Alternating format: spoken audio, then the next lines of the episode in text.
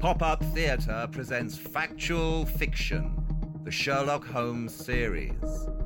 Hosted by Alexandria Tan. Hello and welcome to Pop Up Theatre's Factual Fiction, the Sherlock Holmes series.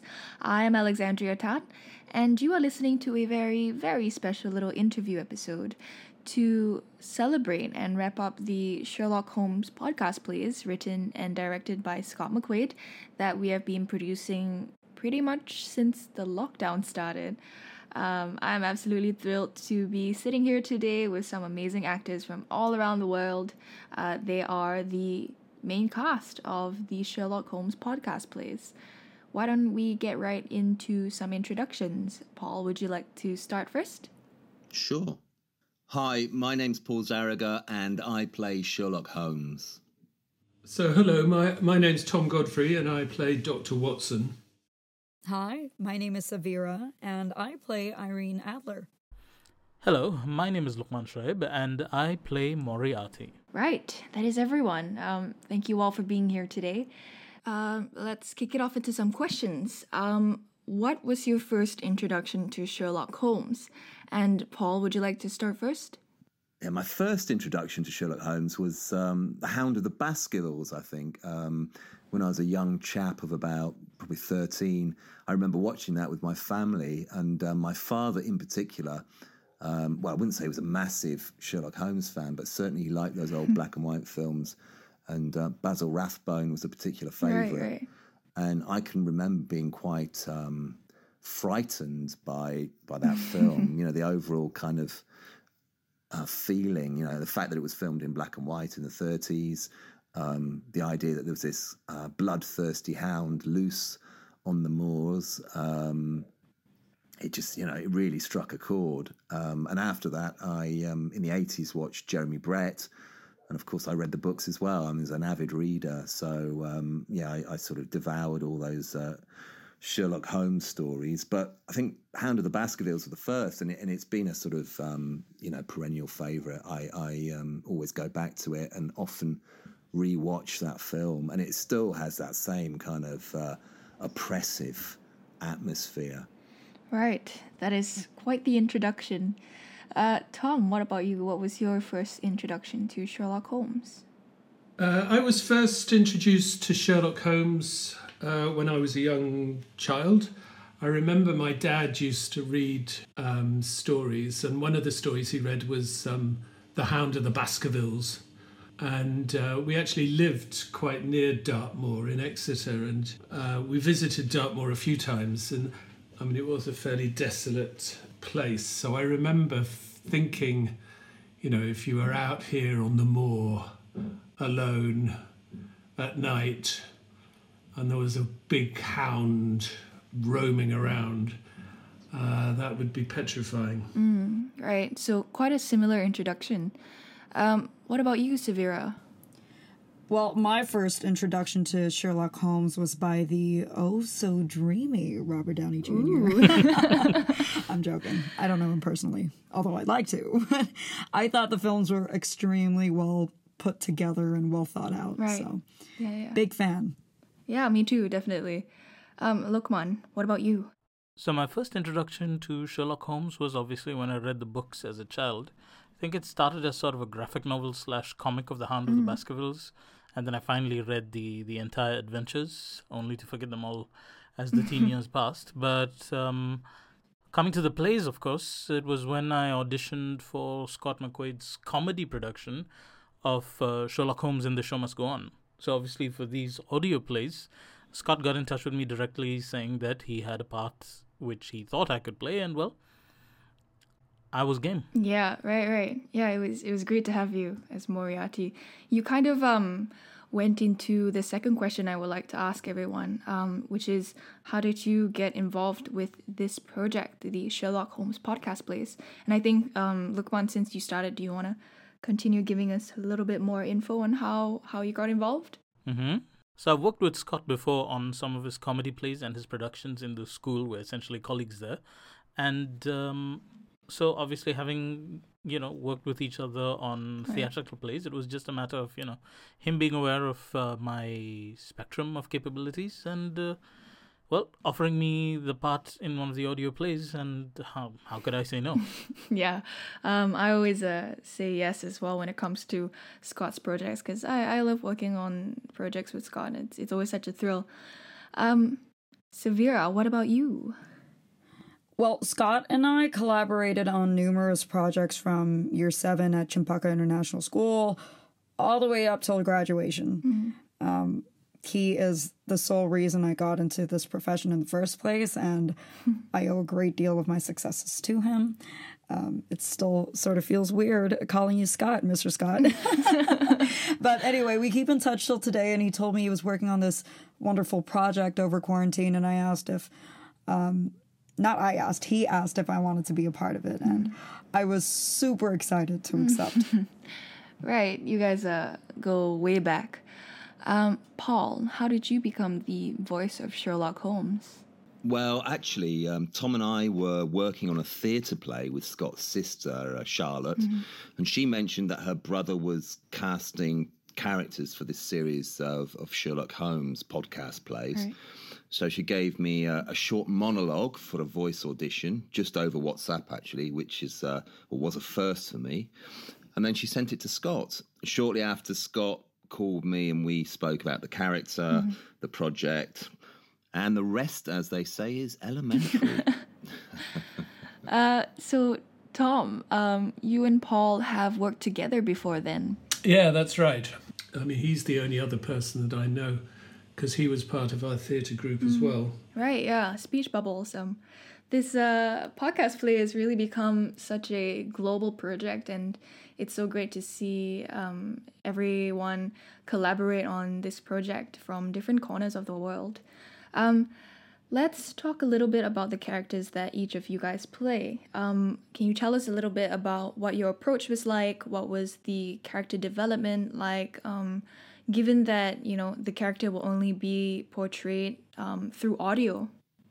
I think when I first um, spoke to Scott, I asked him if um, he wanted me to do a sort of a Basil Rathbone style mm. Holmes, and he right. said no. He's he's more um, Jeremy Brett. Um, so basically, I sort of um, binge watched lots of uh, Jeremy Brett and the 1980s series, and uh, and based the accent on that. And and Scott himself, you know, he's a, a bit of a, an avid Holmes man, yeah, said he that he wanted it, you know, to be as aloof and um, otherworldly, pompous as possible. So that was my um, my brief, and I just I just worked on that, and I think um, you know that is the Holmes character. He's he's sort of he is from a different dimension and um, very removed from from reality, if mm-hmm. you like, sort of floating above everybody else with this very high IQ and um, and this very sort of dismissive, pompous demeanor. So you know, yeah, as I said, watched lots of Jeremy Brett um, and, and, based, you know, really kind of um, you know worked on the accent really and, and, and the expression in the voice because obviously it's it's uh, you know it's an audio play yeah yeah you definitely have to work um, a little harder to get the you know emotion across and and even the demeanor of how you know your character would stand or walk and um, i think that was a very interesting thing to take on um, in these audio plays um, what about you tom with watson um yeah, Dr. Watson, I mean, I'm not sure about character development, but I mean, he clearly is an educated, intellectual, sort of upper middle class person and, and a, quite a snob as well.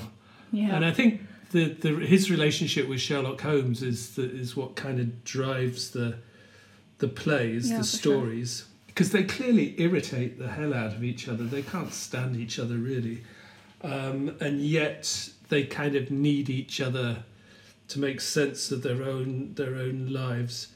Um, I mean, it's interesting in this story, the Black Dahlia, because it it becomes very apparent that um, Doctor Watson is quite interested in sort of fame and fortune, mm. uh, whereas recognition and appreciation is, is, is something quite alien to Sherlock Holmes. He just is wrapped up in his own world. Yeah, it's um, You're right. You're definitely right. Um, the whole dynamic between Sherlock and Watson is really what drives the story, really, um, other than the mystery, you know. Um, Severa, oh gosh, I nearly said Sherlock. Severa, um, what was your um, approach like to Irene? Um, for Irene Adler from the films uh, that I watched, I understood Irene's essence and what her part played in the telling of this, or at least retelling of the story. Um, obviously, I don't speak for everyone, and everyone's process is different, but at least for me, it wasn't as different as h- how I would prep any other character Right, I portray. Uh, but especially with voice acting, what I found is that you have to make sure to be extremely specific and know who you are, who your character is, back and forth, and know exactly what they intend um, in communicating because you don't have the luxury of telling the story with your eyes and or body language. So knowing what you're communicating plays a huge part in the development. Right, yeah, that might just uh, be the most important part because uh, the viewers, uh, the listeners only have, you know, your character's voice to base the whole story off on and to know what's going on in the scene. And they have to catch on onto those little nuances in your voice and really get the message just from, from listening to your character speak. Um, so, uh, Lukman, what about you? What was developing Moriarty like?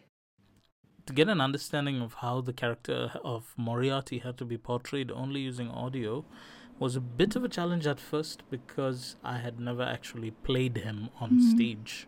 So I didn't know what sort of, you know, um, character I could reference. And certainly, as far as um, movies and TV shows go, uh, the few I could find, some of them are cliches, some of them are challenging, Yeah. some of them we've heard. I wanted to get my own interpretation of Moriarty. So because of that, I just, you know, um, put myself in his position, tried to understand the rationale, twisted as it was, behind what he was doing, and then the rest of it was to embody the frustration, I guess, that Moriarty has of um, being surrounded by inferior intellects and having to deal with one superior intellect that always throws off his plans, being, you know, Sherlock Holmes. So yeah, um, and I sort of channeled that frustration into a you know darker place, and uh, of course the stiff upper lip and the accent definitely helped. Yeah, stiff upper lip. That's quite the uh, acting tip. Oh, uh, I didn't mean for that to rhyme. Um, so, Tom, what's different between working on a live theater show and doing a podcast play? Yeah, working on a podcast like this is kind of difficult because you you can't. I mean, you, you're just saying the lines alone into an empty space, into an empty Yeah. room. Um, so it's quite solitary, um, and also, of course, you miss the camaraderie of working with other people For and sure. interacting with other people. I mean, I don't really, apart from Paul, who I knew before, I don't really know anyone um, who's in the pro- in this in the plays. Um, so it's kind of strange in that sense. Yeah. Uh, although it's been a fantastic distraction. I mean, I've enjoyed doing it. Um, it's something that um, has added a, a different kind of novelty to the whole lockdown experience. Yeah, definitely. I think it's definitely given us um, something to work on and, and something to um, be excited for and, and look forward to because we've done four episodes of this so far. So it was good for it to keep coming and, and, and keep us busy during lockdown. Paul, what about you? What was it like? Yeah, well, I grew up listening to radio, and um, it's a medium that I really love. Um, so I've always listened to to Radio Four and Radio Five, the plays on there, the Archers, particularly on Radio Four. Um, you know, when we're in the car, I still when I'm driving around Istanbul, I listen to um, the radio on the internet. So I'm listening to plays, um, and it, it's it's just a kind of really relaxing medium. It's not an imposing medium Yeah. like television, so you can do other stuff whilst you're listening. So that excited me, and then also um, the, the chance it gave me to kind of immerse myself in the whole Sherlock Holmes canon, if you like. So rewatching the films, rereading the books, um, and then trying to come up with my own version of this very sort of alien, pompous, and, and aloof character. I think the other thing that's, that's quite exciting about doing this project is that you never know what it's going to be like. You know, Yeah. what's the, what's the final play going to be like? Because um, you're working in isolation. I knew that Tom was Doctor Watson, but I didn't know who was playing the other characters. Right, yeah. You know, and um, and also the, the sound effects. Um, Scott does a wonderful job editing everything together. So Yeah, he does. when you finally get the play um, in your hands, as it were, or a chance to listen to it, it's always wow, you know, amazing, you know, because you you know your bit, but you just you don't know what everyone else is doing. Yeah. So yeah, that's that's uh, it's always a it's a great moment. Yeah, yeah, it's uh, it's the best. Uh, Severa, was this experience uh, a challenging one, or was it a blast?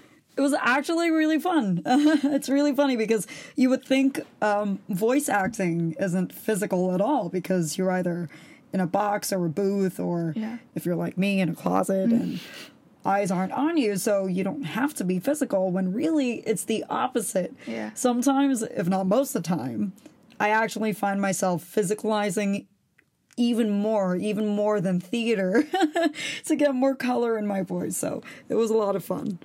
Right. Yeah. I Actually, relate to that a lot. I think um, when I played um, the babushka lady in the Umbrella Man episode, I found myself, you know, sitting back like she would. She's this Russian, you know, sexy lady, and I found myself, you know, kind of sitting back like she would and trying to get her demeanor just right. And I, um, she smokes, so I had a imaginary cigarette between my fingers, and it did help. It really did, and you don't have to worry about looking stupid either because no one's gonna see you. In fact, Yeah. go more, and you know it might come out in your voice. So we talked a little bit about how this podcast play is such a global project, um, and you guys are obviously based in you know such different parts of the world. Um, what were some challenges that you faced when it came to recording in isolation by yourself um, and acting without another actor present to work off of? It's funny because the challenge to me wasn't recording with no actor to work off of. Okay.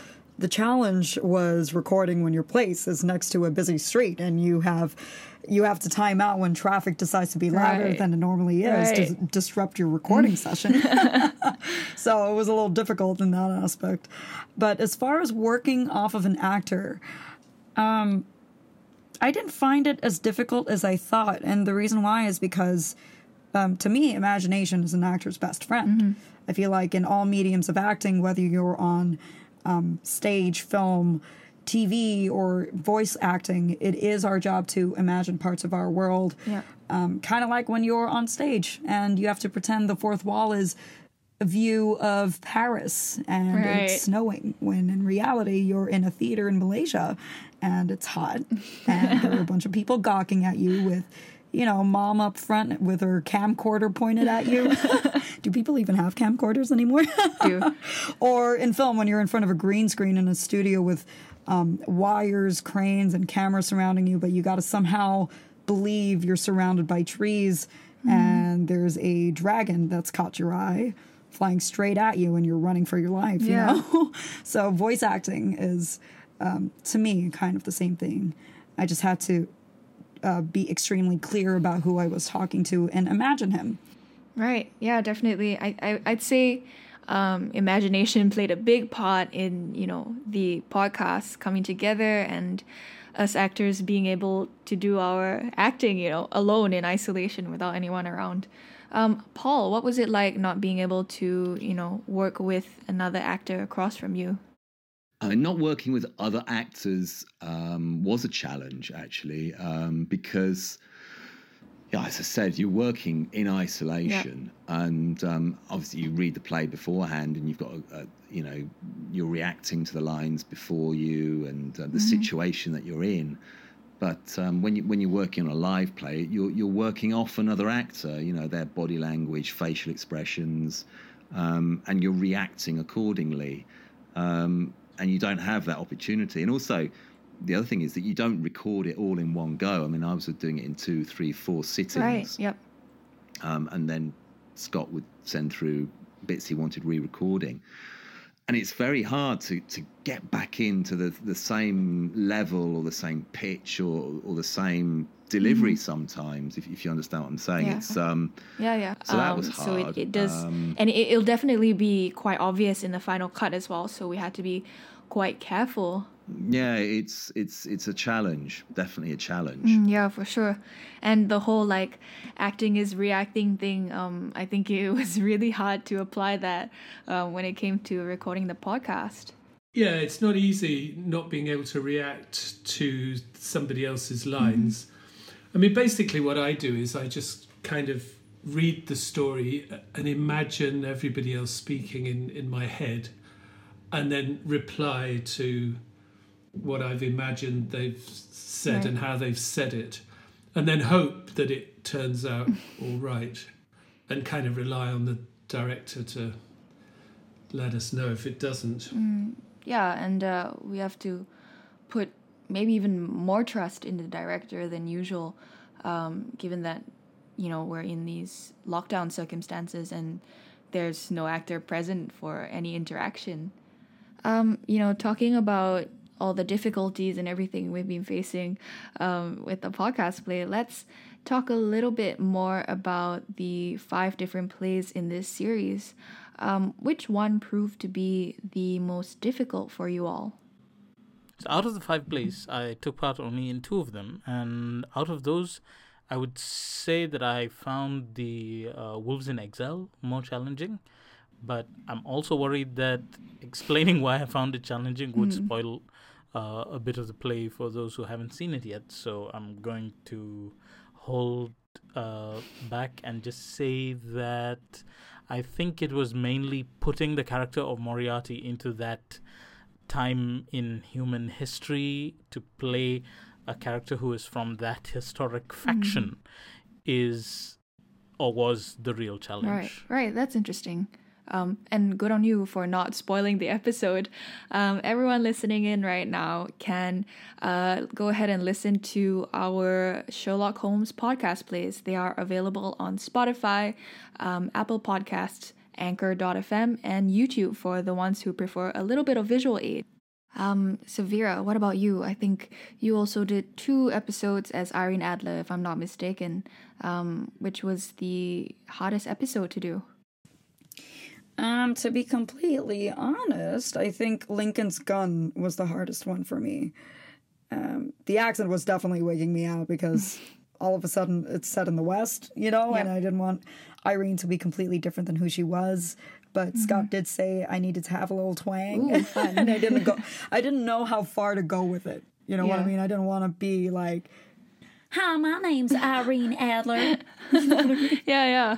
Um, I think I too struggled with uh, accents because the two characters that I played, um, one was one had a Russian accent and the other one was American, but it had to be muddled and um, it kind of had to be very specific because I was playing a real, you know, a real person, um, uh, Elizabeth Short, um, aka the Black Dahlia, and um, yeah, I think we all at one point struggled with our accents. Uh, Paul, um, obviously you were in all of the episodes.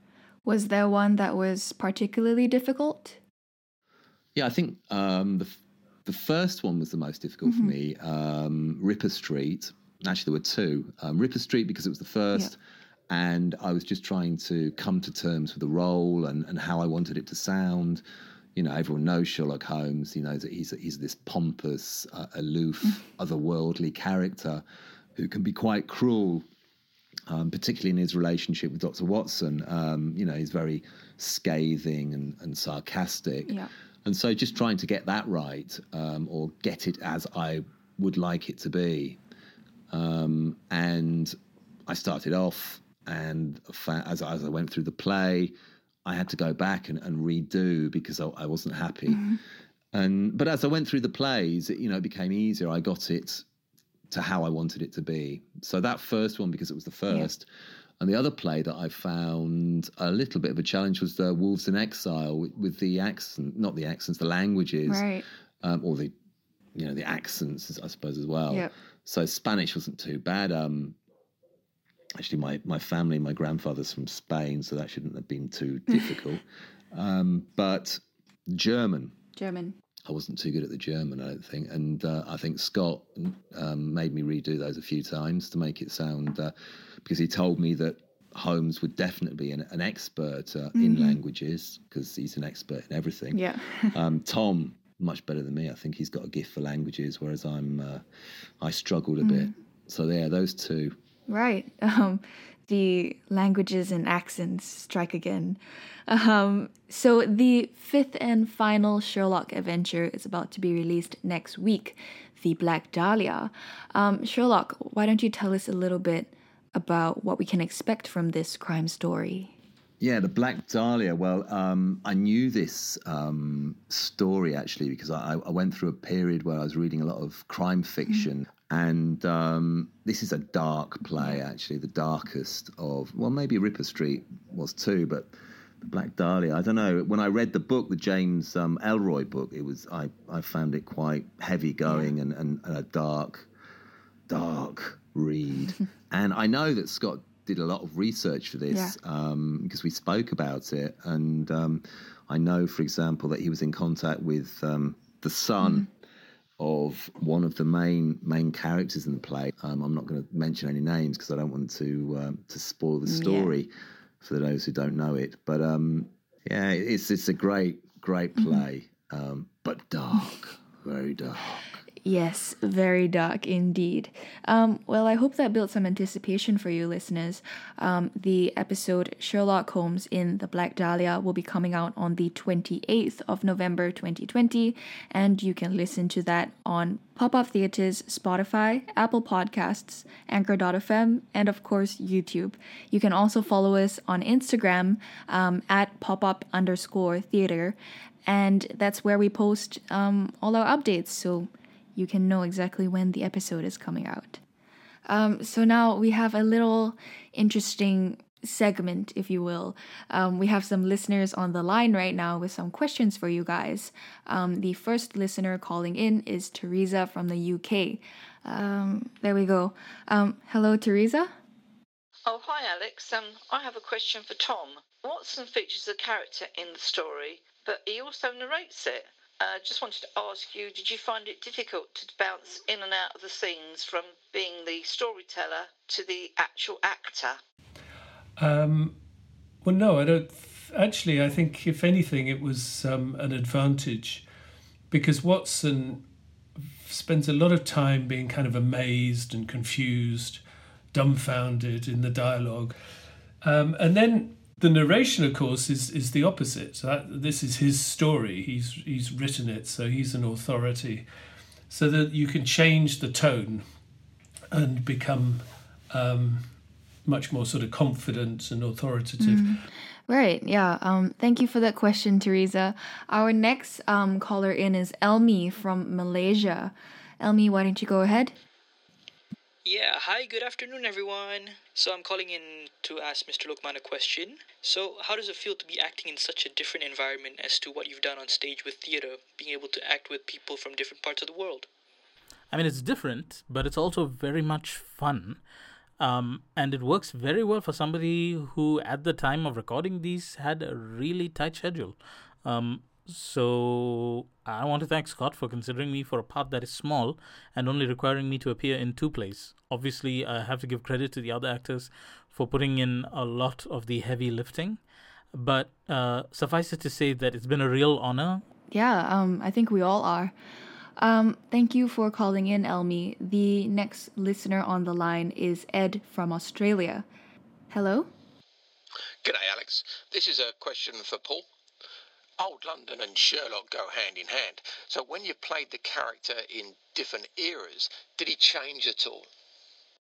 Yeah, definitely. As you say, Ed, um, I think, you know, Sherlock Holmes and um, Old London do, you know, walk hand in hand. But I think what's interesting about these plays is Sherlock Holmes finding himself in these disparate situations, you know, out of his comfort zone.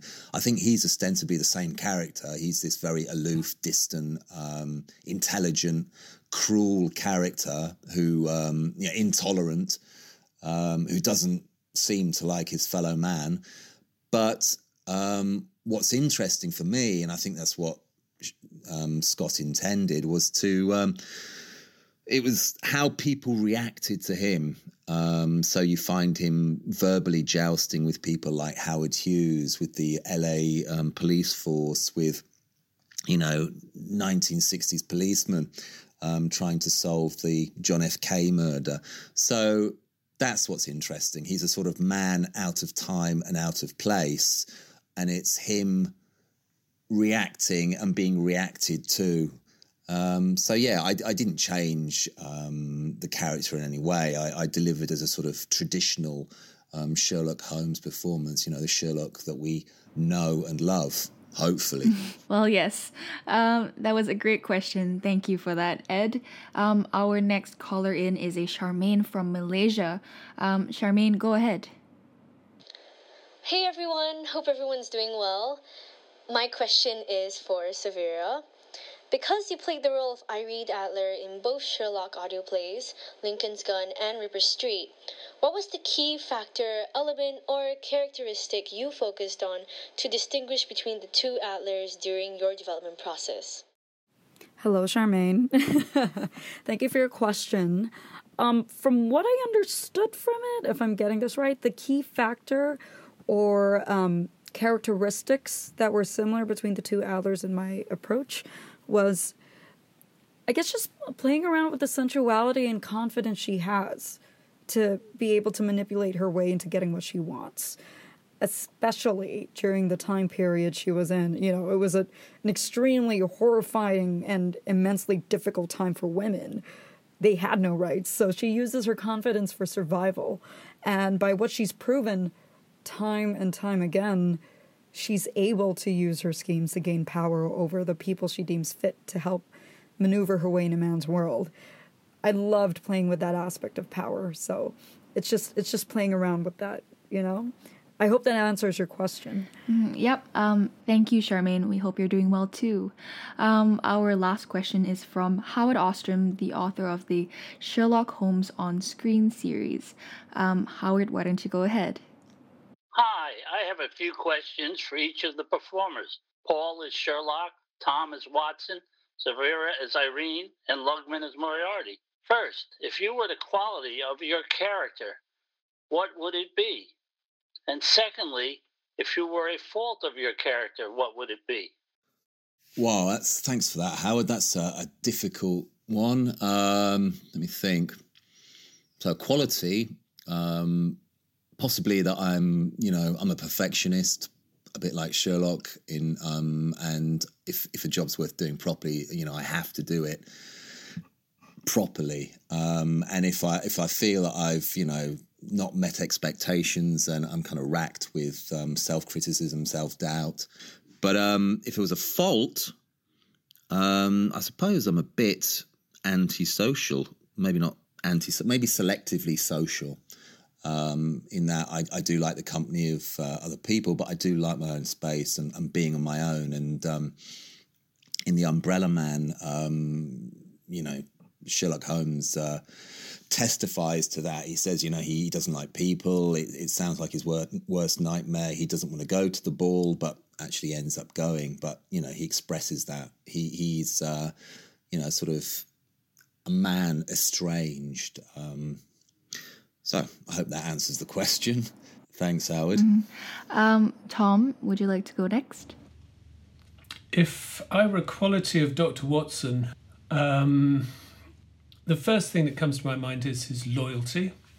Uh, obviously, his his loyalty to Sherlock Holmes is st- uh, strong, almost to a devotion. Um, but he does value friends and friendship, um, and you can see that with um, Mrs. Hudson and to a certain extent Lestrade. Um, so I think he's loyal. Um, in terms of faults, what comes to mind with Watson is he's judgmental. He kind of leaps to judgments. Um, so he, he does that have an element of kind of snobbery about him. Right. Um, Severa, on to you. Um, thank you, Mr. Ostrom. I hope I pronounced your name correctly, but this is this is a fun question. Um, if I were a quality of my character, mm, I'd say ambitious Yep, I'd say ambi- ambitious because I if I know what I want, I will get it. No matter how hard it may be, no one can stop me. I will get what I want. If I were a fault of my character, mm, you know what? You know what? I'd say the manipulation factor. A while ago, I've had my fair share. That's all I'm going to say. Hope that answers your question. Yep. All right. Um, and that leaves Lukman. Go ahead. Ooh, uh, character traits. Let's see. I think with Professor Moriarty, what I love about him is his unwavering tenacity. The man has this uh, ability to commit to some rather ridiculous goals and follow through. That is not something I'm capable of doing, but I aspire to do. I mean, as far as faults go, I think I'm a bit of a control freak, kind of like James Moriarty. Good thing I'm a school teacher. Oh, wait, no, bad thing I'm a school teacher. No, I'm not so sure anymore. I think, yeah, to an extent, I like having control of a situation. Or, for example, I don't like it when my plans get foiled because I'm one of those plan people. But yeah, I mean, there are some things you can't predict. So at least uh, I think I'm grateful that I'm not as bad as Moriarty. I think any character traits that Moriarty has, uh, whether positive or negative, would be extreme versions of what I have.